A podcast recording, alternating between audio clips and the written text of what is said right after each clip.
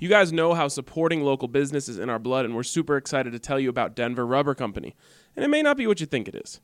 Denver Rubber Company is the most reliable local partner for your long term projects. Since 1972, DRC has provided the highest quality of products from custom die cut gaskets to molded rubber to custom contract manufacturing and custom hoses. And guess what? Snow is coming, and we've already had a taste of it. You know Denver Rubber Company when it comes to anything snow plows they'll deliver. DRC can cut to size and pre-slot most slope snowplow rubber. The blades can be cut to any length and slotted for mounting to meet your exact specifications. We went and checked out their warehouse a few weeks back and it was nothing short of amazing. These guys have created proprietary materials that make up the inside of wind turbine blades. And we even witnessed machines that cut material that are used for bulletproof vests. Remember, DRC Custom makes it all. And you can purchase products for yourself and of course bulk at a fantastic rate. They're a family owned business with loyalty only to the people, just like us here at DNVR. Be sure to call them today for any slow, snowplow needs, custom gaskets, hoses, or anything else you might need. That's 1 800 259 0010 or visit them at drcfirst.com backslash DNVR.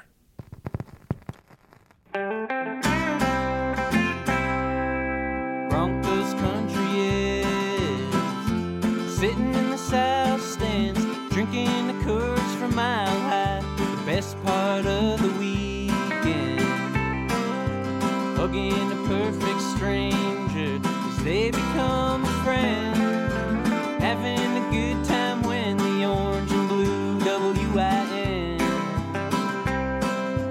Tuning in every day with the good folks down at DNVR. Welcome in to the DNVR Broncos podcast presented by Strava Craft Coffee. And we got an awesome deal for DNVR listeners or for our great Periscope watchers right now.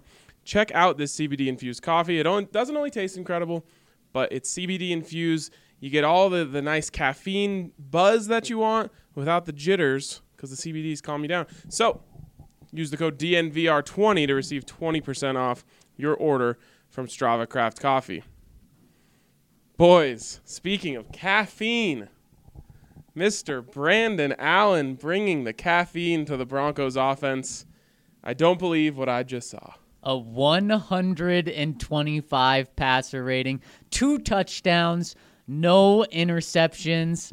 Boy, his face may look like Paxton Lynch, but nothing about his game looked like it. Wow. Uh, you know, there was always a, a little feeling that I had that maybe something like this could happen, especially because we have talked about it so much of like, you know, uh, saying like Brandon Allen's not better than Joe Flacco. Like the coaches would know if that was the case. And then I was like, man, we've said that too many times. He's totally going to go out there and outplay Joe Flacco. And to be honest, he played better than Joe Flacco has the entire season. I know Flacco did have the three touchdown game against Jacksonville, he certainly throughout the season never felt like he was as in control of the offense as Brandon Allen was. And man, he just he had a little bit of gamer to him. He made some plays, made some big time throws, played within himself. I was very, very impressed with the dude making his first career NFL start. Well, after the game, Von Miller said he felt like Lil Wayne when he found Drake because Von Miller said that Brandon Allen was going to do just fine last week. Vic Fangio said that Brandon Allen had a little bit of the it factor last week, but really. The most important stat Brandon Allen had wasn't the 125 passer rating. It wasn't the two touchdowns. It was probably the five carries for 13 yards, especially the one where he picked up 11 yards on the ground. He was mobile, and that allowed Rich Scangarello to, to change his game plan completely and to play to Brandon Allen's strengths and to use the mobility of a quarterback, which, come on, Rich hasn't had the first eight games of this season. And remember, on those runs, three of them were kneel downs. Yeah, so he lost however many yards. Yeah, the threat of the run changed it, and uh, you could see moments where Welcome to he- 2019. Right, he rolled out and he was able to extend the play, and he was able to make something happen. The pass that he had to Noah Fant, where he rolls out and he just drops a dime beyond two defenders. Noah Fant does a great job getting into position, settling behind the defenders, and Allen just places it in the breadbasket perfectly for him to catch the ball. Everything about that play is what was missing from the offense in the first eight games. I'm not going to sit here and say that Brandon Allen is a world beating quarterback, but I am saying that for this scheme, he can be capable. And maybe what you're looking for for Brandon Allen is to find out can this guy be at least a long term backup in this scheme? Based on this game, maybe he can. But look, it's one game. There were some flaws. Pressure did discombobulate him at times. There were a couple of throwaways that looked Joe Flacco esque under duress, but at least he was able to extend it a little bit and get get it away. About that self sack too? Yeah, I do think that the Minnesota and Buffalo games are going to be much ruder to Brandon Allen, but let's deal with those I know, like, later. a- Let him enjoy this day. He should take a picture of the scoreboard. He should get every souvenir he could find. You know what? Take some blades of grass from the field, put them in a Ziploc bag, and then when you get back home to Arkansas or wherever he calls home, put them in the yard so you can always have a piece of this field growing. Just take take this day, savor it, remember it. It might not happen again. Again, this might be just simply the AAA picture who comes up, makes that spot start. He's aces in that first game. He gets found out in the next games and struggles. That's what this is probably going to be, but enjoy the moment. I know. You can't take this day away from Brandon Allen. I know RK wants to squash any bad talk about Brandon Allen right now, but he said the worst throw he had on the day, uh, he called it a terrible throw, was the this- touchdown pass to Courtland Sutton. And I can't, wrong. I can't really disagree I with him can. too much. Well, and Vic Fangio can as well in terms of it being the worst pass on the day. Vic was asked about that, and Vic said, no, he had a he had a worse pass in the in the middle of the field in the red zone. oh, the shovel pass as well. no, no, it was Oh. a, it was a slant. His- I can't recall it. and off he top threw of my some head. passes behind receivers, and some Oh, of that I is just that- he hasn't gotten used to the timing. But there were a few throws where you could see Allen, the accuracy isn't quite there, but he trusted his targets. The game plan was tailored to have Courtland Sutton doing the things that he does best. To make an adjustment on a ball that wasn't look, it wasn't a great pass on the touchdown. He did have to adjust. Credit to Courtland Sutton for being there, but it's a 50-50 ball and you gave him a shot. And then Noah Fant being used as Noah Fant should be used. Been waiting for this the entire season. Noah Fant's not going to bust out for 100 plus every game, but today you got the glimpse of what he could be. And that 75 yard gallop, the longest play for a Broncos tight end since Shannon Sharpe back in 02, when he's gaining yardage on the defenders chasing him down, that was a thing of beauty. As a Noah Fant enthusiast since the pre draft process, my heart fluttered a little bit as I watched him rumble downfield. That's what you brought him for. Lo and behold, it was a game plan that played to the strength the strengths of your skill position guys. Glory, glory, hallelujah. I've been waiting for this all season. You guys are getting way too used to podcasting without me. I can't get a word in here. First of all, there's no such thing as a bad pass to Courtland Sutton in the red zone. So, Brandon Allen, while I understand your sentiment, you probably could have thrown a better ball. That's the rules. You get past the 50, you throw it up for Courtland. Good things happen. Even when you throw, you know, remember we used to say uh, they were 60 40 balls for Courtland Sutton? That was actually like a 40 60 ball for the DB, and Courtland still won on his 40% chance. You just, there's no such thing as a bad pass to him. The DB or the stupid, stupid face or, or mouth uh, mouth Oh. God, Denzel Ward. What the hell? Who told him? Denzel, man, D, that looks great. Wear that. The picture of him, he, he looks like a damn fool, in One- the words of Chubb Pe- Chubbs Peterson. Once he uh, sees that picture, he's gonna realize that he should never wear that mouth guard ever again. He should never wear that again. In my, the Browns should never wear that brown on brown uniform again, although they will. Yeah. Unfortunately, Uh, Baker, like you, j- you probably can't have that facial hair when you're two and six. Well, he's made sure that that's not going to happen. He shaved it away after the game. just Okay. a stash before now. talking to the media. That's smart. Um, here's the thing. I get that everyone wants to be hypercritical of Brandon Allen and hey, pump the brakes. He's not the franchise quarterback. Blah blah blah. None of that matters. None of that matters right now because the kid just went out there in his first ever game, and a, a moment that he's been waiting for for four years, a moment he's been waiting for for his entire life, and he never he never stuttered he went out there and played like an NFL quarterback, and I'm so happy for him because no one expected anything from him, including eh, all three of us here. uh, anyone in, in the media, like no one except for his teammates probably expected anything from him. I'm sure Vic Fangio didn't expect him to even play that well. I Um, felt like the absurd outlier saying that because he was the spot start guy, he might surprise people and play well. Right. I think I'm the only one in this room who said he had a chance to play well. I think I think I might have thrown that out there at one point. But the the thing is, no one expected it, right? We would not have if he went ten for twenty nine with two picks and the Broncos got blown out tonight. We would have been like, well, uh, that's kind of what you had to expect was going to happen. Much more than we're saying. Well, you got to expect Brandon Allen to just go out there and deal. The interesting thing here is, does Rich Scangarello have a knack for something with these spot start quarterbacks? I realize it was you know Kyle Shanahan's game plan, but remember he's the one who prepared Nick Mullens to go last year, and Nick Mullens lit it up. Zach and I were roasting Nick Mullens on the podcast before. I think it was a Thursday night game. We're like, this guy doesn't even have a. This guy has the worst Wikipedia picture ever. It's someone zoomed in on their phone from the stands of the Senior with Bowl a goalpost right in his yeah, face. with a goalpost. Like, and then he went out there and played really well. Like, it's oh, it was almost the exact same situation as this one. And I think Rich Scangarello. I wonder if maybe he he realized tonight that he's been overthinking it a little bit this year. Like, dial it back a little bit. sim- Not dial it back, I guess. Just simplify things, and you know, call the plays that you know your quarterback likes and that sort of thing. And, and I wonder if he had an epiphany tonight about play calling it, because this was far and away the best game he's had calling plays. Yeah, and it wasn't perfect. The shovel pass to Royce Freeman. It's one that you'd like to have back. Here's my take on shovel passes. Great teams, they work 100% of the time. Bad teams, they work 0% of the time. I would think the Broncos as a franchise would have retired it after Super Bowl 24. Shovel pass to Bobby Humphrey that went absolutely nowhere.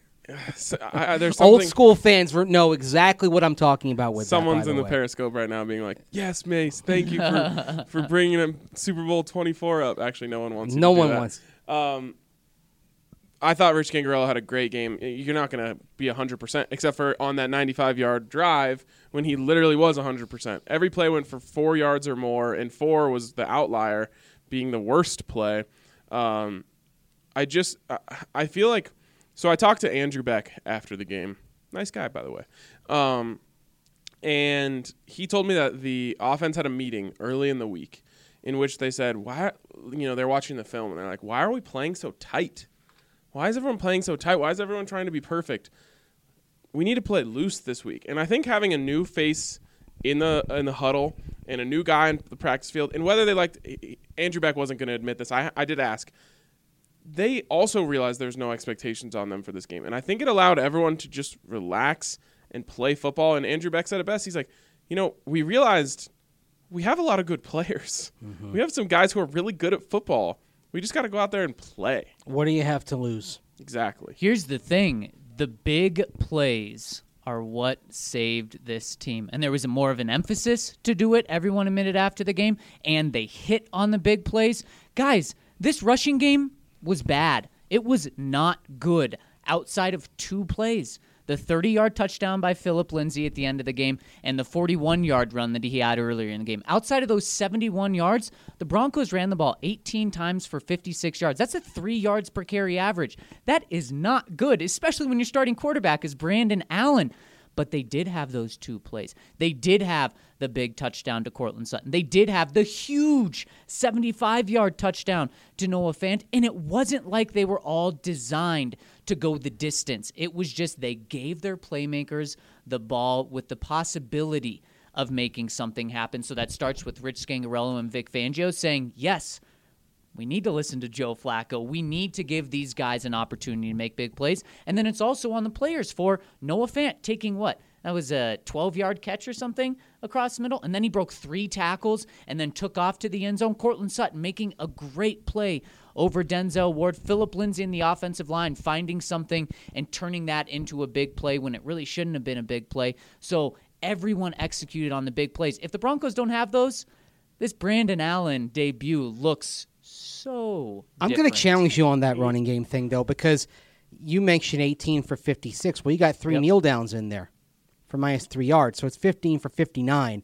it's 3.9 yards per carry. It's not great, but it's not abject. It was. You it can- did you- not feel good though. That ru- personally, It I got did better not as the think game went on, though. game felt yeah, they got stronger. it they got- wore yeah. they wore down Cleveland's It's- front. It started out awful. When Phillip Lindsay had that 41 yard carry, he was averaging like 1.1 yards per carry. Exactly. It was it was really bad up to that point. That kind of opened things up though. And I also I, I get what you're saying that they had these big plays, but you can't t- like that's the that's the whole goal is to create explosive plays. team who makes creates the most explosive plays usually wins the game. So it's kind of the whole argument of oh if John Elway didn't have Peyton Manning. If you take away the, the best things they did all night, then it's not going to I'm talking about two plays though. Two two running plays. Right. If they don't have those, th- this offense, this running game is not that good. Royce Freeman had three yards per carry. And I turned to you at uh, at one point in the game, and I said, if I told you the Broncos were were winning fourteen to three or something at that moment you, eh, with Brandon Allen, you would have thought they were running the ball really well. And at that point, they were they were averaging like one yard per carry, and that's a testament to Brandon Allen. Like the dude went out there and made plays, and in the year of the backup. I am not going to be the one who looks silly later when he keeps doing this. But really quick uh, on, on on the rushing attack, Phillip Lindsay, outside of those two big plays, which I'm not taking away, I'm giving the Broncos credit for that. He averaged three yards per carry. Royce Freeman averaged three yards per carry. That is a losing game plan when Brandon, but really any quarterback it, it is your quarterback, but especially just a guy making his first But start. that's kind of what Phillip Lindsay is. He's a boom or bust type of guy. So in the you know when he's going to have 100 yards, it's probably because he had 30 on one play. And that's mo- what most running games are when they work. It's pounding and pounding and sticking with it as you go for two yards, three yards, two yards. Then all of a sudden, oh, you get the home run for 20 plus. You rarely do you get the running game where you're getting five to six yards a pop every time. And I'm not sure this team, with the state of its offensive line, is capable of that. Quite frankly, All I know, So you guys think without the big plays that they would they still would have won this game? No. because well that's what I'm arguing. I just they don't got know- the It's big how- it's a plays. flawed I'm, argument. it's They- not a flag. I'm s- I'm, I'm Explosive showing plays how, are a part of the game. I'm showing how important those were from the top down. yes, and that and that's what made this offense feel good because they've never had those this season. They're not creating those explosive plays, and that's what was so surprising to me is all of a sudden, you know, they bring in Brandon Allen, and it's just a little change, and everyone starts playing a little bit more loose, and they start making plays. Like Noah Fant looks so confident playing out there tonight, and and I think this will actually be a turning point for him in his rookie season. He he didn't look lost. He didn't have trouble tracking any footballs. He he played like a guy who was just going out there and being six foot whatever and 250 pounds, and you know a guy that runs a four five. So I think the young guys all really stepped up. It was I think you know a passing of the torch type of game, and again, it's easy to sit here and say it was a flash in the pan for Brandon Allen, but if he just goes out there and plays like that every week, the Broncos are going to have a chance in all these games. By the way, I'd like to congratulate Noah Fant because he now leads all rookie tight ends in receiving yards. TJ Hockenson, th- through uh, eight games for the Lions, of course, they haven't had their bye, has 22 catches for 296 yards, two touchdowns. Noah Fant, after this game, and of course, he's had one more game, so bear that in mind, 300 yards on 23 catches and two touchdowns. But of course, TJ Hockenson had that big 100 plus game back in week one against the Vance Joseph defense that can't stop tight ends to save its life. Yep. Noah Fant is on the better trajectory right now than TJ Hockenson. pretty crazy how the narrative can change that quickly and and we've been preaching patience with Noah Fant pretty much all year but you know people were ready to call him a bust Right. and tonight you saw what happens when the offensive game plan finds ways to get him in space and create mismatches Well, he's on pace for just under 40 receptions, little over 500 yards, four touchdowns over the course of the year. If you told me, and I think anyone who knows about the development of tight ends, all three of us do, and how it takes time, if you told any of us that he would have that kind of production as a rookie, we all would have taken it and said, thank you, he's on the right track. Yep. That's the exact stat line I predicted him Yep, to was before the say that. season. And that was a great stat line Right. that, that It I was on the predicted for him to optimistic do. side. E- exactly. So he came in with 185 receiving yards. He had 115 today. Mm-hmm. awesome More. And- Get him and more. As much as you know, I want to talk about Brandon Allen and, and what he did. All so many young guys contributed to this win. Dalton Risner had a great game. Um, you know, Justin Simmons, not really a young guy anymore, but he had a fantastic game. Pay the man. Johnson led the team in tackles. Yes. You go around, and, and it's why, you know, Dalton Risner's walking off the field saying it was a rookie night. It was a rookie night. Then I think he might have gotten some flack for that. Uh, from some of the veterans because he walked that back in his press conference at his audience. I was just I was just saying that you know as a joke like Justin Hollins' first cr- first sack. yep, Yep. a lot One of sack for firsts seven out yards. there. So uh, I, I don't know, man. I, this was uh, this was cool to see. I just I loved seeing a happy locker room. I love seeing how happy they all were for Brandon Allen. All the guys ran up to him after the game, patting him on the head, uh, and On the head, patting him on the head. Shoulder, ma- the the head. The tush. well, I mean, he had a helmet on. So. okay, I'll, I'll with the helmet on. I'll give you that. I, I thought when you said it in the locker room, I thought. Oh it's no, the I helmet said after on. the game. Like, Okay, are they walking up to his? head? I mean, I don't want him doing that. but uh, it was just it was cool to see and i don't know man it felt like a weight was lifted off of their shoulders and i don't want to harp too heavily on joe flacco but we talked about it every single week. The body language from joe flacco just it felt like it was s- sucking the life out of them. Mm-hmm. And suddenly they made a change and it felt like life was injected into them with the brandon allen show. They needed a young quarterback with a little bit more fire, maybe a little bit more piss and vinegar, as it were, a little more emotion. That quarterback, and look, we know stylistically he's a better fit because he has some mobility, and you need a quarterback who can escape behind an offensive line that struggled in pass pro. But I think just his leadership style is a better fit as you have a team that's getting younger, that you know is going to rely on Noah Fant, Courtland Sutton, etc. Have get have a young guy who sort of fits that mindset, fits that generation, fits that ethos. Brandon Allen's a better fit than Joe Flacco was. You don't need Joe Cool. You need a little fire from number two. Okay, here's my last. here's my last uh, Brandon Allen question for you guys. Is there a chance that Drew Lock doesn't play this year because Brandon Allen plays too well? There's a chance it's not a big one, but there's a chance. I could see a scenario where Brandon Allen, instead of playing just these three games in November, I think as we expect, extends his time by three games into the Chargers game, the Houston game, and the Kansas City game, and then Drew Lock gets the final two weeks. I think if Brandon Allen plays the way plays the way he did tonight, not puts up the stats he did, then no, we see Drew Lock pretty soon. Yeah. Because I actually I still he, his stats were significantly better than he played. I'll say that. I disagree, man. He made the throws like he was. Uh, he, I realized he had some bad moments. it looked a little shambolic at times. But this when is a dude in his the rush first start. There's down. going to be some rough edges. Right, But- and, but- but and they had no film on him. They didn't know Minnesota. You know, Mike Zimmer is going to study this film. Sean McDermott's going to study this film. I don't think the next two games are going to be smiles and sunshine for Brandon Allen and the offense like this one was. The likelihood is that, and I hate, I'm going to be Mr. Gray Skies here. The likelihood is that this game might be the high point for Brandon Allen this year. It's possible. It's certainly. I mean, possible. 125 passer, it's gonna be hard to top it. I, I. I certainly right. agree. It- it- yeah, it- it's gonna be very hard to top it, and I don't think any of us. Uh, I'm certainly not saying like stop the presses and roll out the the contract extension for Brandon Allen. what four years, hundred mil? Let's do it. he drifted a little in the pocket as well. And for someone with his mobility, I want to see him stepping up and out of the rush rather than drifting. That Trevor Siemian drift happened a few times in there, I just- and that's something he's got to correct. I feel like it's silly to be so so critical of anything he did.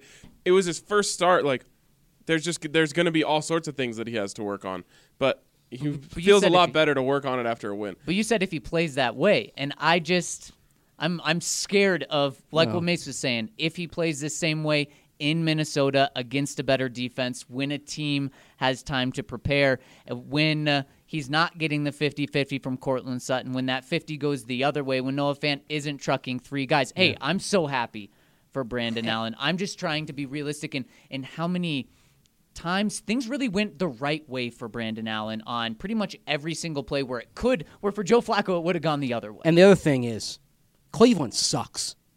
no team is less than the sum How? of its parts to this degree.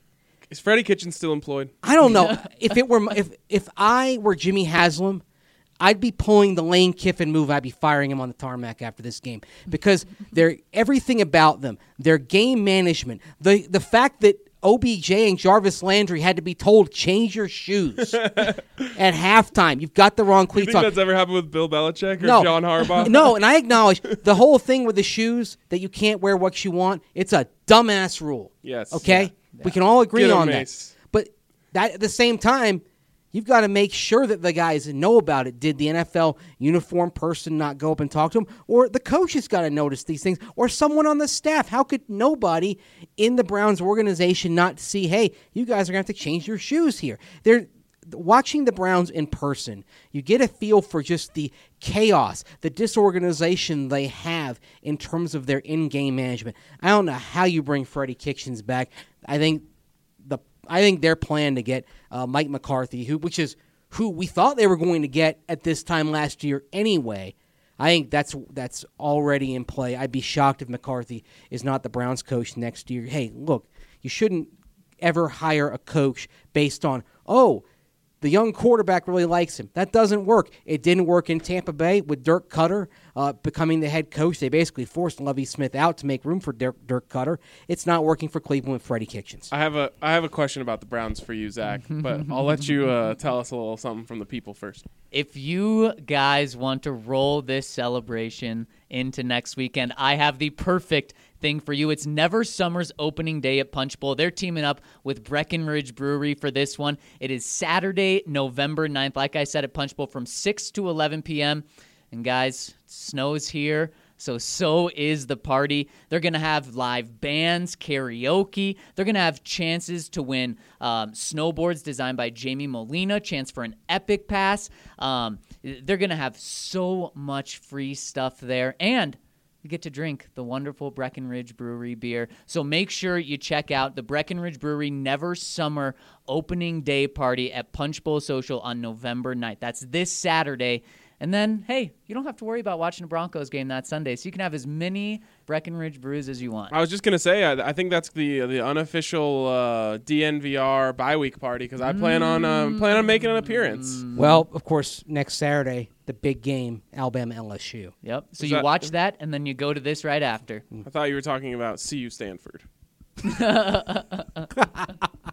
Good one. and my maybe, buffs. maybe maybe John Elway doesn't need to be uh, in Tuscaloosa for LSU Alabama because maybe Brandon Allen's the guy. He doesn't need to go check out a couple top no, quarterbacks. he needs to be in Tuscaloosa watching that daggum football game. As I said once before, neither of those guys fit in this offense. Anyways, um, then you have your guy, yeah, Brandon Allen, number two. Brandon Allen, perfect fit. Uh, okay, Zach, your Browns. You told me before the game you woke up feeling like the Browns were going to roll. Yep. Did you get a wake up call today as you watched them in person to how bad this team truly is? It's what Mace said. It's dysfunctional.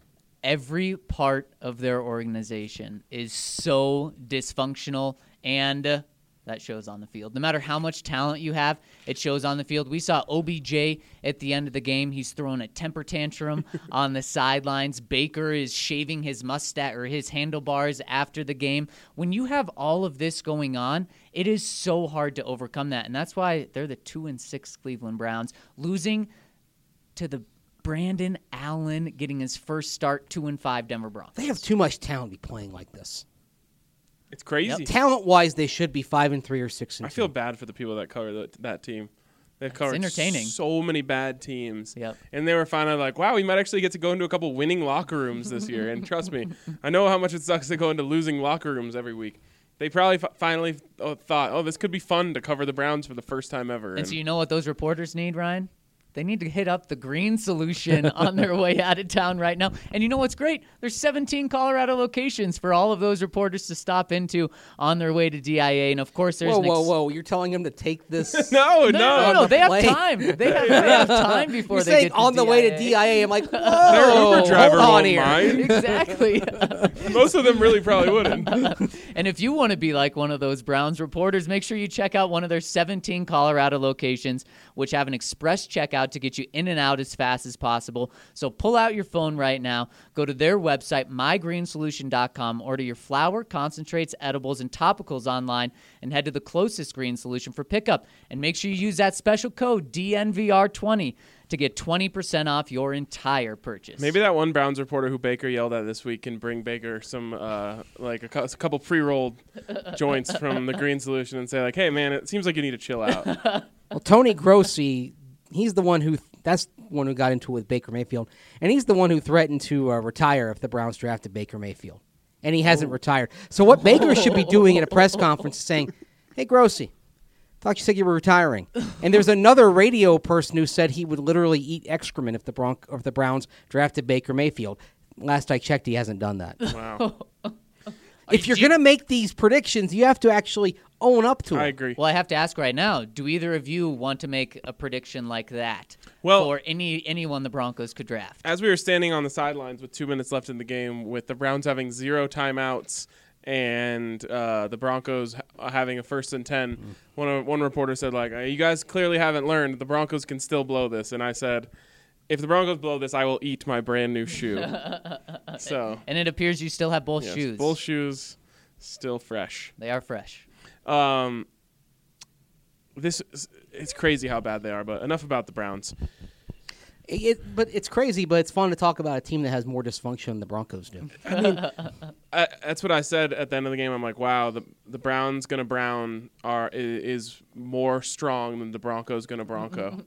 They're gonna And brown. Man, that could be read any number of ways. I'm not. I'm not even. Gonna, I'm not gonna call them the Broncos anymore because they are better than the Browns, Yep. And so are my Bills, and so are even my Cardinals. There's still a chance for my Browns. Chance of what? If your name is Beating the Allen, Bengals? if your last name is Allen, pick up a quarterback and start. uh, Pick up a football and start throwing it. what's their What's their record this year? Okay, The so you've Allens. got You have one undefeated. Kyle Allen. Allen is undefeated, right? No, they lost He's to the lost- 49ers yep. last week. Oh, right. But they're what five and three now. So five and one. So with him, five right? and one with Kyle Allen. okay. Um, Brandon Allen's undefeated. Brandon Allen gets you to six and one, and Josh Allen. They're what six Two and two. loss? Yeah, I think so. Wow, so twelve and three. Not bad. Twelve and three for the Allen boys. That's that's crazy.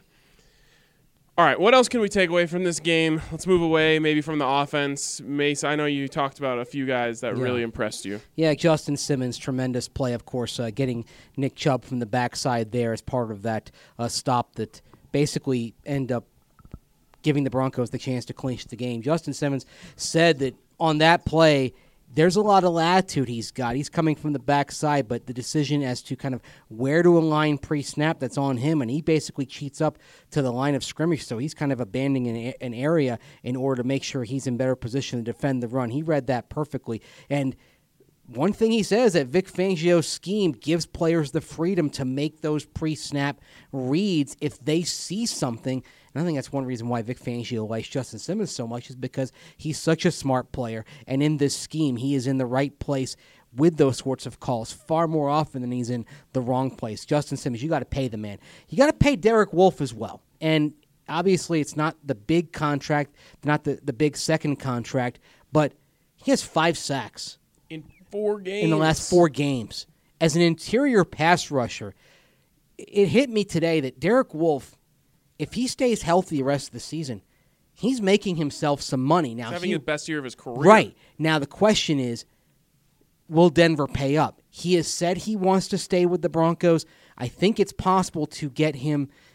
Maybe not at a big discount, but at a little bit of a hometown discount. If you start getting something done with him now, you'd be looking at maybe like a two to three year deal for Derek Wolfe. Not too long. Maybe you go heavy on the guarantee. But yeah, he's doing an outstanding job as an interior pass rusher.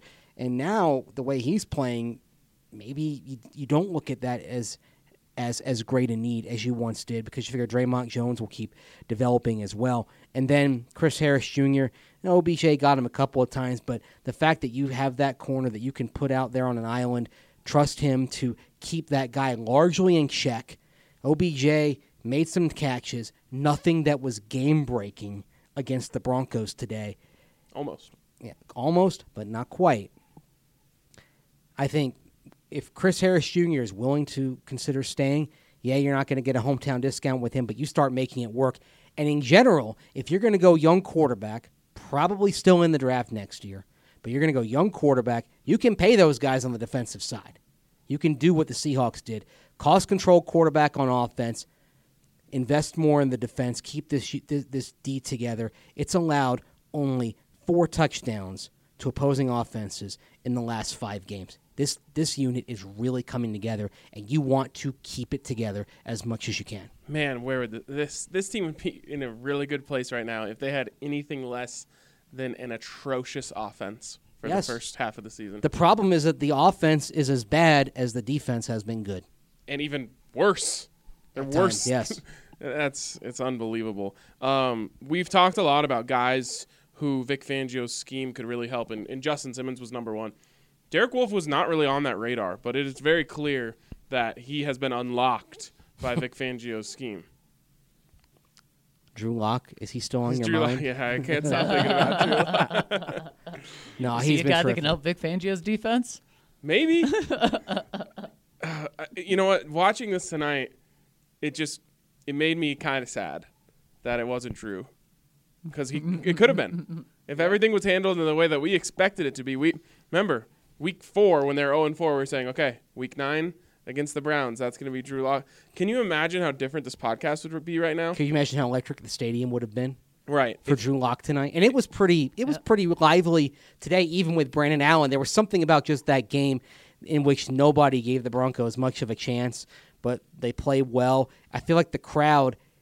It wasn't really invested and energized at the start, but by the end, it started to buy in and have some fun with this team winning and winning unexpectedly like this, and frankly, showing some spark, some fire, some verve, and some even a little funk out there. It's funny because this is like a fan this is this is like validated the fans so much because all the people that were sitting in that stadium all season have been like oh my god just give me anyone but joe flacco. And usually it doesn't work that way. Like then you get the other guy and he sucks just as much. But i guarantee you how many people were in that stadium and they're like dude i told you flacco was killing this team. We could have been good if we didn't play flacco. And to be honest i, I can't really debate that uh, that line of thinking right now What would this game have looked like? Not if it was Drew Lock, not if it was Brett Rypien, not if it was Brandon Allen. What if it was Joe Flacco? But everything else was the same in terms of the play calling was still aggressive, and these guys were making plays around Joe Flacco. it wouldn't have felt as good. Um, this game had like a a, um, a future vibe to it. You know what I mean? Like this game made me feel like okay, maybe this team doesn't suck. You know, maybe they've just had some bad breaks, and that Joe Flacco was holding them back with how immobile he is back there. If Joe Flacco won this game to get the Broncos to three and six, it would have just felt like I, pro- I honestly I'd probably be talking about right now how it was a waste and that all it does is hurt the draft position. I'm not jumping to the conclusion that this team doesn't suck after just one game. I, d- I don't want it to alter it like that. But what this shows me is yes, there are a lot of fun young pieces on this team that can really, really help them moving forward. And that can be not just one cornerstone in Bradley Chubb. But Courtland Sutton, look at him. Noah Fant. Now, am I ready to say that there's no chance Noah Fant not not isn't a bust, but it, it, there's no chance he's not going to live up to the first round. No, it's it's just one game. Just like we have not called him a bust because of one game going forward, but we saw the potential. We saw what he can be when he is just defenders are bouncing off of him on his way to a 75-yard touchdown. That is exciting. When you see Phillip Lindsay run two carries for 71 yards, that is exciting. When you see Alexander Johnson, he had a heck of a game. 13 tackles, but more so than that, he was around the ball All day. all the time. And he was fun to watch. And these are these aren't the high the high paying pieces that we're talking about in the Derek Wolfe, the Justin Simmons, the Chris Harris Jr. Yeah, uh, I'm not necessarily saying like this team doesn't suck. What I'm saying is like, it, it made you. I don't know. It, it made me feel. Every time they win one of these games, I end up feeling better about the future because I, I it reminds me that they do have. As I wrote after their last win, they do have the first floor of the rebuild there. It's they have the pieces to get this thing going, and especially if it's Drew Lock who's going to be their next quarterback, or heck, if it's Brandon Allen and, and he goes full Kyle Allen on us. Um, I, I can see the future. I can see the path. And you mentioned that you know this doesn't mean that Noah Fant can't be a bust, but let me ask you this: ha, Did Paxton Lynch ever have a game like this? Absolutely not. Did has Garett Bolles ever had a game like this? No. So Garett Bolles keeps having Garett Bolles games, and there you thought he might get out of this game without penalty, but then he has a false start, and then when the, playing later you get the holding penalty. It's declined, but still. like Von Miller says, sacks come in bunches. So do penalties apparently. Um, like that right there, you saw that Noah Fant can play in the NFL. You know, like we you, you kind of knew that, and you and you knew that it would take time, but we saw it right in front of our eyes. He can do it, and you also saw as much as everyone hates the tight end screen, you understand why that that Rich Scangarello has it in his head. Man, if I can get him ahead of steam, anything can happen. And the first touchdown he scored in his career, you saw him, that that exact same thing. He got in space, and once that dude gets rolling, no one can really tackle Wait, him. who hates the tight end sc- screen? Because with Noah Fant, it's the perfect play. Well, everyone hates the tight end screen. Uh, Not with Noah Fant, you don't hate it. That's his. That's his bread and butter. It just hasn't worked except for the one time that he scored, and people are in. It got called on like a third and eight, and then people started harping on it. But what I'm saying, what I'm saying is, you, you see that kid when he gets ahead of steam, is very, very difficult to bring down. So while it doesn't mean no that he he can't be a bust from here, it is nice to be able to say he is capable of going for 115 yards in an NFL game, which a lot of times with busts you never get to see that glimpse. All right, Mace. we, got, any- plenty of questions Yeah, let's here, get so to let's get to them. Uh, this one first from Before you do that, yeah. What do we got? we are going to tell the people about Drift car sharing. This is a pretty cool setup, guys. Essentially, Drift car sharing is the absolute perfect setup for when you're going to the airport. Here's how it works you go to the airport, you park for free. Oh, that's great. While you're gone, Drift rents out your cars to incoming travelers who need a car and, and want to get it cheaper than renting a car from one of the big companies. So, someone rents your car while you're gone you make money. So not only did you park for free, now you're making money off your car. Then before you get your car back, they clean it. They make they leave it sparkling clean. So now you parked for free, you got a free car wash, and you made money. And then you get in and you and you drive on home and the whole time it was all insured by Allstate so you didn't even have to sweat or or or worry or lose an ounce of sleep over what was happening in your car. It's a pretty awesome. it's a pretty awesome setup, uh, and even though it sounds too good to be true, it is not. So, Mace, get us to the questions. Let's go. This one from at You're a Sunflower. Do you expect Allen to start after the bye week? Yes. 100%. Hundred percent. He's the guy. Yep. Well, and he, he's really the only option. So th- this is true because Drew Lock's not going to be ready, and It's not going to be Brett Rypien. yeah, and Brett Rypien will not be starting. Follow that up from our friends D Line Co. What happens with Lock if Allen plays like this? It's a it, it's a f- crazy bridge that we might end up having to cross. Although I I'm with you guys that the likelihood is that we don't end up crossing that bridge, but there is a chance that they simply just say, "How can we take the ball away from Brandon Allen at this point?" And and here's the thing: if he plays like the way he did today, I think it'll be pretty obvious that it's time for Drew Lock come Week 13. Because if he plays like that, I don't think the stats are going to follow. But D line co, let's say he puts up two more games of 125 passer rating, two touchdowns, no interceptions, and uh, the Broncos should probably win both of those games. But let's say they even just go two and one. How could you pull him? How could you, can't. pull the guy if he has if he's averaging 200 yards a game, 125 passer rating, six touchdowns, zero interception? You don't pull him. Uh, you, I mean, it's lit- you literally can't. No. So it's it'd be a weird thing, and and it doesn't even have to be that good. Let's say it's five to two, and they go And two, two and and one. one? Yeah, like If you win one of these next two games, boy. I mean, unless it's because the defense has, you know, two defensive yep, yep, touchdowns yep. and he he does look bad, then you have a legitimate reason to start Drew Lock. It's going to be tough. If you win one of these next two games, you have a real emotional building block for the future as well. Minnesota, Buffalo, Houston, Kansas City. These are four of the next five games. Those games are on the road. If you win one of them, you're ecstatic. Yeah.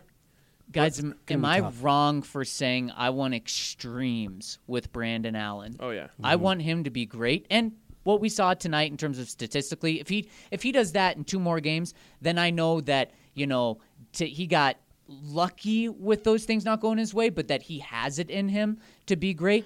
But if he's not going to be good, I don't want him to be average. I don't want him to be mediocre. I want him to be awful. He's. I mean, as you saw, I, I don't think it's. I don't think he has awful in him. Especially if they continue to call plays like that for him. I don't want to look at the bad in this game, but there's there, there are many plays that could have ended Oh, dreadfully. see, I will I don't say think this. there were that many plays. I- that, there was one throw early that I thought should have been intercepted. That's Mm. about it. Myles Yeah. Garrett tip that could have gone for a touchdown the other way. How can you not see awful? Because I've watched his preseason film. I see awful. But I'm sorry. you saw what he looks like out there on, on this game plan, playing with ones. And I saw there were moments under the pass rush where you could see him kind of freezing and his eyes getting as big as dinner plates. where he goes into the fetal position? He protecting the ball. I love it. It looked bad, but he, at least he didn't. He didn't get strip Yeah, sacked. I, I think the goal for Brandon Allen and for the Broncos is find out if he can be a backup. And here's So the thing. far, here's what I promise. Here's what I don't want to happen. Is he he plays somewhere in between average and good. Right. and they're stuck there thinking like oh, is he the future should we or is it a quarterback competition next year maybe we don't need like where you're stuck in this uh, toss up area Okay, then you have to think of it the way the Buffalo Bills thought of Tyrod Taylor in 2017. Good enough to get them to the playoffs at 9 and 7, eke them in at the end.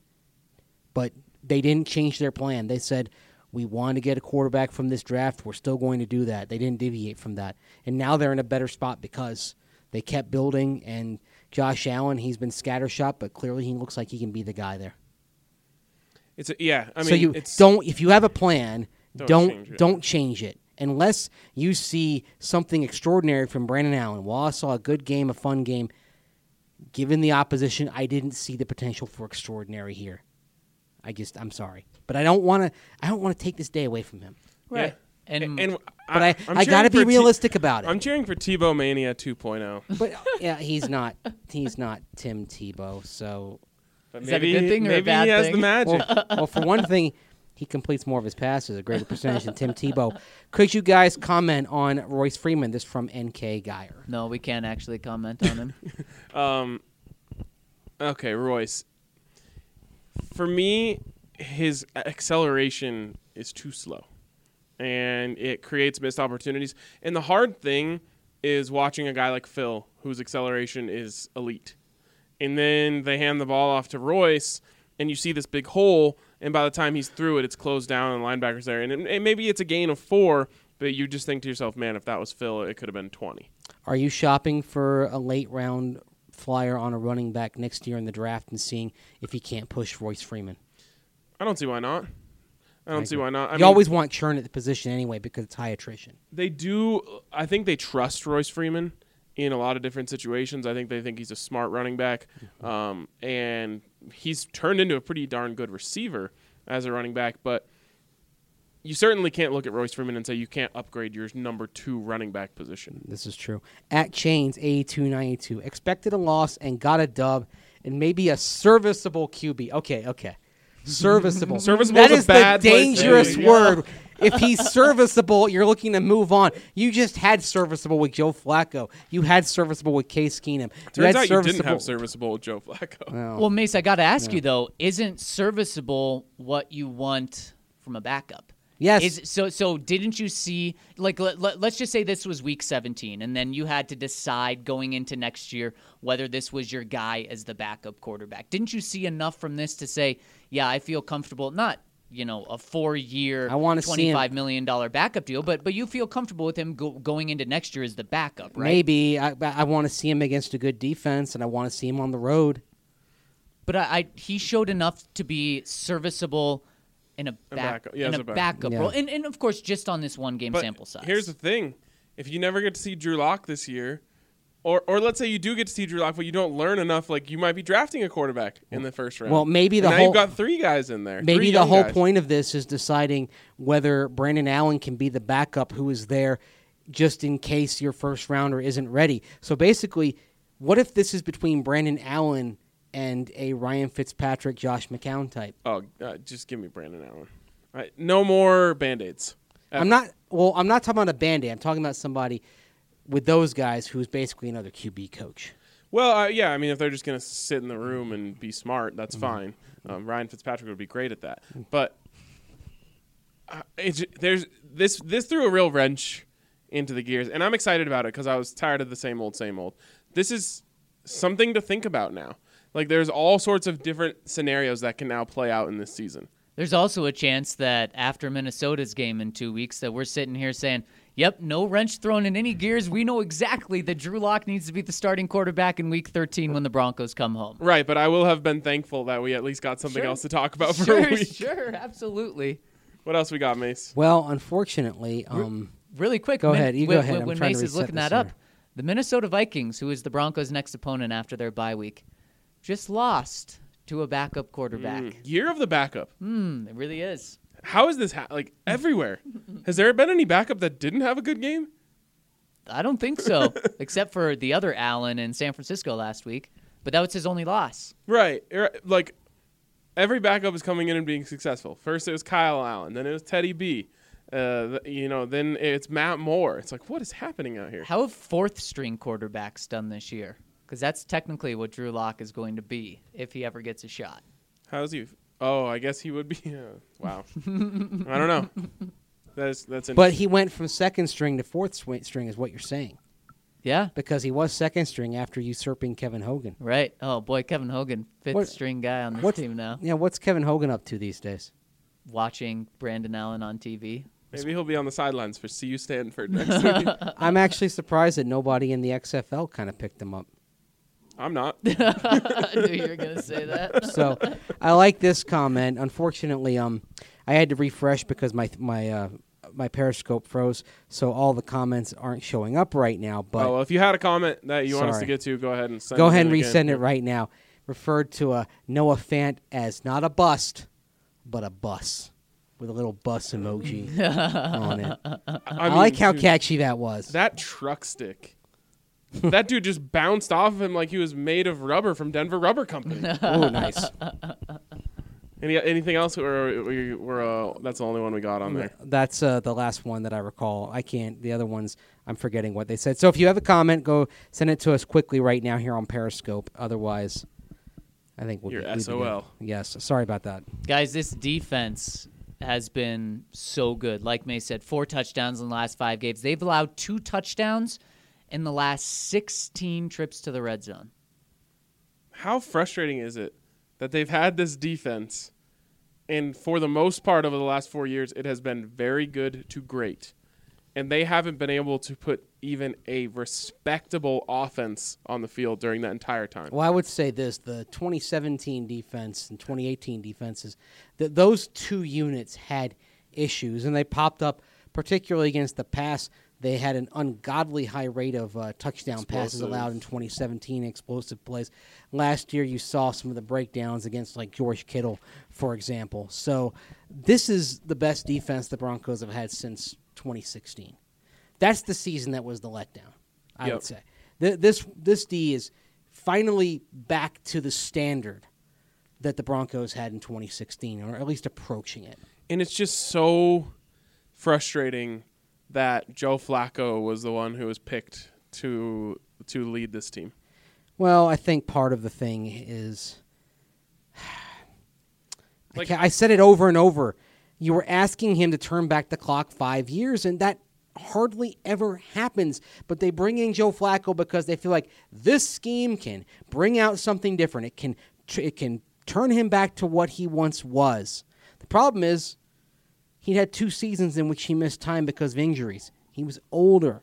He saw things differently it was I, in retrospect it was a hail mary and you know maybe things can happen to, to bail john elway out but to me one of the quotes that is most damning when you look at John Elway is regarding him as in his or Joe Flacco as in his prime. I mean, I remember hearing that, and I I was listening to the press conference with uh, Ryan Edwards of KOA and Orange and Blue 760 at the time, and we both looked at each other like, "What?" I mean, there's a part of me that wants to believe that he didn't actually believe that. He was just kind of like going in too hard on trying to sell it to the fan I hope base. so. Anyway, But if he did believe that, along with the fact that he didn't think Lamar Jackson could really be a guy in the NFL and Kyler Murray's too short, and like a lot of these things are building up along with the when you add the the players that he didn't like in with the players that he did like, it's a pretty bad mix of things. Um, but maybe Drew Lock, maybe Brandon Allen can be the cure to all those woes. Guys, maybe to wrap this up, no, we got some more questions. Oh, okay, A bunch okay, came nice. in, so we're gonna be good. We'll Hit get me to with those. some. Anyway, first of all, from uh, ZJ Castro 94, what kind of contract does Justin Simmons get? Pretty big one. North of 30 million guaranteed. Yeah, this is a it's hard because this is what happens is elite players set the market and even though Justin might not quite be in that elite, you know, take over a game safety, that's what the market is saying that really good safeties are worth and and he's going to be asking for something in that market. So, I don't know what it is, but yeah, you're going to you're going to have to pay. Yeah, yeah, yeah, you are, and pay him now because he's a guy where Mace. I think you and I can have some, and, and Ryan, of course, we'll have some very interesting conversations about who to pay right now and who not to. But I don't think there's any doubt in in, in anyone's mind that Justin Simmons is in your long term plan. So don't wait past this week. Pay him. Let him enjoy his bye week this week. Don't wait until he goes and has three more great games. Yeah. At B Poland 11, why is Garett Bolles still playing? Lack of options at left tackle. I Yeah, think that's who the else? reason. I mean, I want to say like, what do you want, Jake Rodgers? But I probably would say, what do you want, Brandon Allen? And for all I know, Jake Rodgers would go in and stonewall someone. And But and- what I would like to see if Ja'Wuan James can get back for the Minnesota game is to find out, okay, would they do that rotation they were planning on doing? Ja'Wuan James got hurt before you had a chance to find out whether Garett Bolles was going to get relieved uh, in place uh, with Elijah Wilkinson filling in with, for him for a series. So Ja'Wuan James, man. anyway, He's played in uh, he's played in 32 snaps this year. yep. a Uh, lot Ga- of cheese half- for 32 snaps. Half pretty Uh. much half a million per snap. That's good work if he can get it. Gabriel, 78 4L. Noah Fant for 75 yards. Lumba! Mace, what do you think I'm of glad you uh, didn't s- 75? I was so happy about that. Everything all comes together. I'm just together. glad you didn't smack this table because Oh, we it- pieced it- it, together. but the, the visual would have been tremendous for those Yeah, out there as my watching computer on went Periscope. flying Let's across just the say, room. Hey, I, I would've mine loved too. It. Mine's right I here. would have loved it. From Mike. See how games can be fun? Just had to get Sleepy Joe out of there. The game was so fun that Courtland Sutton complimented my bolo tie. Ooh. Wins are good. It's a nice All right. bolo tie. Thank Ro- you. Robert Tremblay. Will Bryce Callahan and Ja'Wuan James play after the bye? I'm going to guess Ja'Wuan James does play against the Vikings. Got to get another half in. Yeah. Bryce Callahan, man. I don't know. That No. guy that guy's a rumor at this point. Here's the thing for me with Bryce. No, why? Yeah. Put put him on the shelf. Just Why isn't he becau- on what- IR? Why are are you really thinking? I know the Broncos were at three and six last year, and they went on a three game Oh, win streak, God. and they were six and six. And you can make the argument that if it wasn't for Emmanuel Sanders and Chris Harris Jr. getting hurt, then maybe they go ten and six, and then Vance Joseph is the coach of the year, as some people were saying. Stop it. Last year at that point, um, but Have you come been on. at the Green Solution in the last hour or so? there are 17 locations, but you can't be thinking that, right? Like we're we're enjoying this moment because we understand that these moments aren't going to come around too often. the, this the likelihood is they're going to go to Minnesota and get stomped like grapes. well, at least that makes wine, right? Yes. I don't. But it takes time. You have to be patient. I don't think Remember, sell no wine before it's time. I don't think they're going to get stomped. They probably will lose the game. That's a I think really they'll get stomped. I think they'll get stomped by Minnesota. I think they'll lose close in Buffalo. we'll see. It's a Buffalo long ways away. Buffalo Yeah, feels like that coming. painful 13-6 type of loss The Brandon Allen offense averages 24 points a game, Mace. against the six point Cleveland. days are over. Against Cleveland.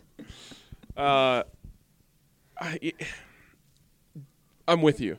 Don't get crazy and start thinking, okay, we gotta, we gotta, you know, set a plan in place to get Bryce Callahan back. And honestly, at this point, you might as well just shelf Ja'Wuan James. Like, I would just be playing for the future. Play Juwann Winfree. Like I, I don't know. I, I can't imagine. Uh, they're gonna do it though. Like I, I, history tells us they're gonna say that Bryce Callahan can come back and after the bye, and then he's probably gonna get hurt after four plays. And Maybe this is all trending toward Drew Lock taking Bryce Callahan's place on the roster maybe on the 53 man. How about that? Uh, let's see. This one from, is that uh, Motto 1987.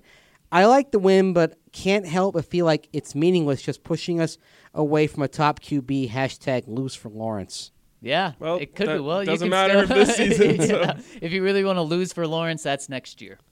But I think Please this, no. But I think this team won't lose any for more. one.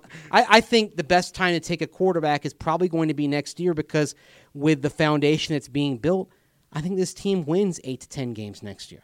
Also, Trevor Lawrence not having a very good season. Um, Well, he's not having a very good season by his freshman standards. yeah, A lot of people would take that year that he's having this year. that, the Buffs certainly would. Yes, that's true. Um, Here, yeah, it is weird. It is weird. Like uh, this did hurt their draft position, and it doesn't really count for anything else except for Brandon Allen having an amazing memory to tell his grandchildren about one day. But you know what? I'm here for amazing memories. Yeah, we're we're gonna enjoy the we'll talk moment. about the Brandon Allen game for years. yeah, and how it made them lose out on a On quarterback. Barry Sanders and Deion Sanders. And, Yeah, when, Ma- when I when I rewrite ta- again. when I rewrite tales from the Denver Broncos sideline in ten years or so, I'll probably have a few hundred words about the Brandon Allen game. The Brandon Allen game. That's we'll it. always have the Brandon Allen Mace, game. maybe, maybe, always maybe, have today. maybe you'll have just a whole book on this game because it'll mean so much for the Broncos in the I've got some good anecdotes for you if you if you uh, need it. All right. How about hashtag sabotage for Steven or hashtag massacre for Montez? Oh wow! There's a You want no, Steven Montez Don't- as your quarterback, Ryan? Don't do that. I'm sorry. He reminds me too much of Paxton Lynch. yeah. I'm sorry. I can't help it. I mean, he certainly has those vibes. Unfortunately, Paxton Lynch was a little more successful in college. but he um, was also in the American and not in the Pac-12. Now although, we're- the- mm. although is there that much of a difference between the two? Now we're Steven will get a chance with, a, with an NFL team as he should. I mean, he has a lot of, of qualities that. He'll be a fifth. like. He'll be a fifth to seventh round pick. Yeah, I think he'll get a shot. But as you guys can see, Ryan just his mood just dropped. my You gotta is you gotta do crushed. like you gotta do that to him. Hey, We I'll, have to win out to make a bowl. I'll we got be- I'll be Washington and Utah on the schedule. There's not many good days right now. when I uh, go back uh, to Florida to see my parents and I catch a few Shrine Game practices, I'm sure I'll catch up with Steven Montez if he's down there. Yeah. Unless they send him to the NFLPA Collegiate Bowl in Pasadena, which, by the way, the coaches in that game are Marvin Lewis and Hue Jackson.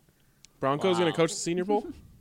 Um, they might. Maybe too It'd be good great. because of the Brandon Allen game. Oh, How does that work again? it's the uh, top two teams that are retaining most of their coaching staff f- in terms of draft position that are maintaining most of their coaching staff. So, right, you figure the Dolphins aren't going to fire Brian Flores and company. Yeah, he's in. So there's one staff right there. oh, and the Bengals.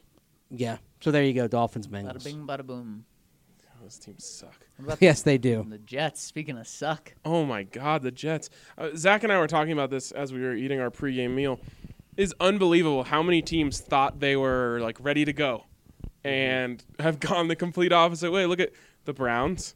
It was like, all right, we got our guy. It's time to go all in. Give me OBJ. You know, they're going after everyone. The Jets, they want Le'Veon Bell. They want um, whoever the linebacker was. Like, they're like, it's time to go. They're terrible. Uh, who else? on the flip side, there was. Oh, the Bears. Yep, the the Bears, Bears. They were ready to go. They were. T- it's time to compete for a Super Bowl. On the flip side, the Baltimore Ravens, who are now up at ha- nearing halftime, seventeen to zero was over the seven, Patriots. No, it's 17-10. It oh, was 17-10. It about was 17, 17 Yeah. nothing. Okay. It all starts with one mistake. They muffed a punt, and But har- part of it also is you got to have the right overall equation. And you look at Cleveland, they're struggling on defense. You look at the Jets, they're struggling in almost every facet of football right now. Buffalo drafts Josh Allen, but they build a complementary defense to go along with him. And lo and behold, of those teams that go quarterback back in the 2018 draft, they're the best ones. My point being, the Broncos can do what the Bills are doing right now. That could be the Broncos in 2020 right. If they get a quarterback who can do just enough. Yep. Yeah, the, the it And should- then if it's a young quarterback with upside out of the first round, or if it's Drew Lock, either way, you can say, look what he's doing now. Look what we believe he can do in the future. So you've got the present set, and the future's in good shape as well. What's just weird is it felt like the Broncos were really falling behind the NFL. You know, it's like, oh man, all those teams got dra- quarterbacks in that draft, and now they're Mm. moving forward. And it's like all those teams took a step back. Now the Broncos are pretty much on an even playing field with those guys. But Yep. they still need the quarterback. they quarterback. still need the And quarterback. again, uh, Buff- Buffalo to me is the model that you want to follow. Uh, Sean McDermott and Brandon Imagine Beane saying that like have, three years ago. have done an amazing job. And again, part of the thing I liked about them was that they didn't get too caught up in the euphoria of going to the playoffs in 2017. They knew that it wasn't sustainable. They had to do other things to get the plan right. We got to just get another question in here. Um, this one from uh, Notorious Borg. Do you think Rich will change his play calling style to be more quarterback friendly with our young core? I think we already saw it today. He will, he had a uh, an epiphany, uh, come to Jesus moment, where he realized that if he simplifies things for the quarterback and just focuses on getting the ball into the hand, getting the ball into the hands of your playmakers, good things will happen. I don't know why it took this long to understand that, but again, I just think I'm just blaming everything on Joe Flacco. And how about this? Brandon Allen and Rich Scangarello met multiple times throughout the week, and Rich said, Let me know if there's anything at practice that you don't like, that you can't see, that frankly you just don't want to run, and I'll scratch it off my game game sheet. Let me know if there's anything that you want to run, and I'll work it in there for this offensive plan. So yeah, 100%. Rich Scangarello said, We're going to work to the quarterback strengths and not just work to what I think his strengths are, but work to what he tells me he wants to do. Isn't that a novel idea? And like Joe Flacco didn't even want to shave. I just don't feel like he was putting that much thought into what he did and didn't like. Yeah. It's pretty clear that Flacco was the square peg in the round hole. And then finally, this one here from Motto 1987. If Allen wins at Minnesota and Buffalo, do you think Lock plays at all this year? Nope.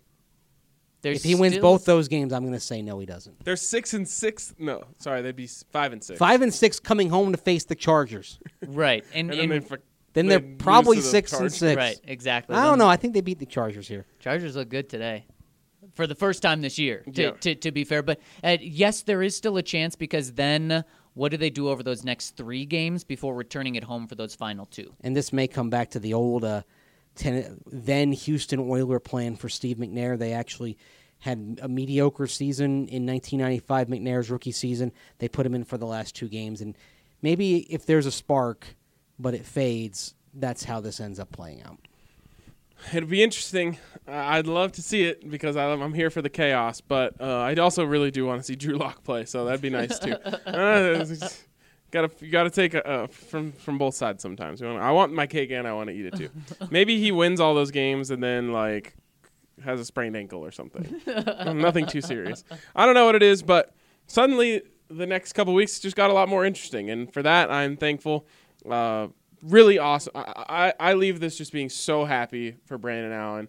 Uh, I can't imagine how many texts he has and his family and his mom's probably crying and like so many. It's so cool to think about for me. So congratulations to him. Congratulations to the Broncos for uh, looking like a co- competent football team. If he doesn't have a girlfriend or a wife or a Oh, he does significant now. other, I bet he's hearing from a lot of girls in his past. He's a pretty good looking guy that still was an NFL quarterback. I don't think he's been having any troubles in those areas. I thought he was married. okay, well, Probably is. it- maybe maybe people are still reaching out. All right, I think that's going to wrap it up for us tonight on the DNVR Broncos podcast. Thanks to all for tuning in. We will be back with you tomorrow, and we will talk more about what's going on here and maybe some more about who the Broncos should resign. And stay tuned to DNVR.com because there's a person who deserves a lot of credit for this game that we only talked about in a negative light on this podcast. And yet I'm going to sit down right after this and write only positive things about said person, or mostly positive things about said person. So make sure you check that out. We'll talk to you guys later.